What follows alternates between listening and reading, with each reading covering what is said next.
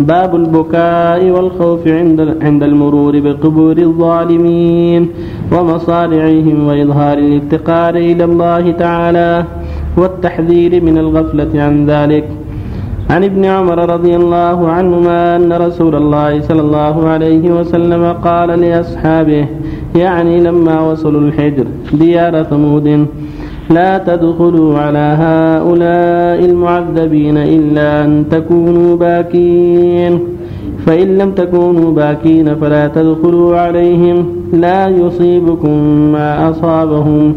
متفق عليه. وفي رواية قال لما مر رسول الله صلى الله عليه وسلم بالحجر قال لا تدخلوا مساكن الذين ظلموا أنفسهم أن يصيبكم ما أصابهم إلا أن تكونوا باكين.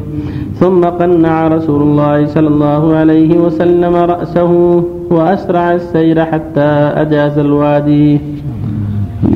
صلى الله عليه وسلم.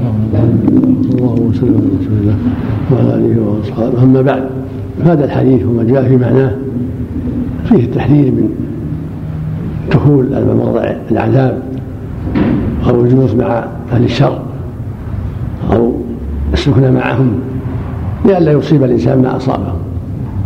فينبغي للمؤمن أن يتحرى لسكنه وإقامته وصحبته الاخيار حتى يقتدي بهم في الخير ويسر على نهجهم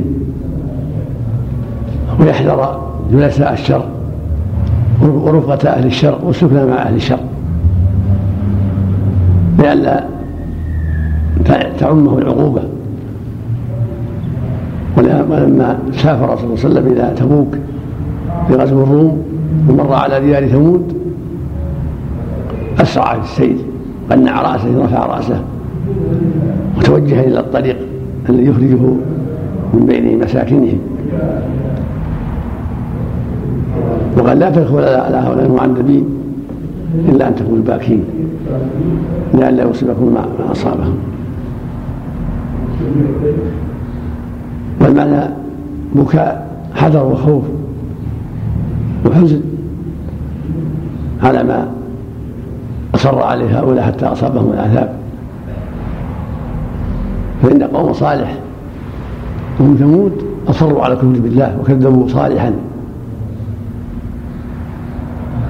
وتوعدوه بالقتل وعقروا الناقة فحل الله بهم عذابا صيحة عظيمة قطعت قلوبهم.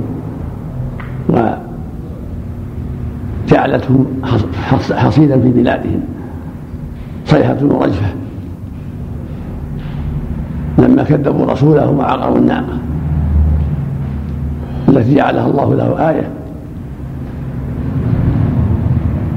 فالواجب على المؤمن أن يحذر أعمال هؤلاء وصفاتهم الذميمة وأخلاقهم القبيحة وأن يحذر السكن مع الظالمين والصحبة لهم. نسأل الله السلامة والعافية.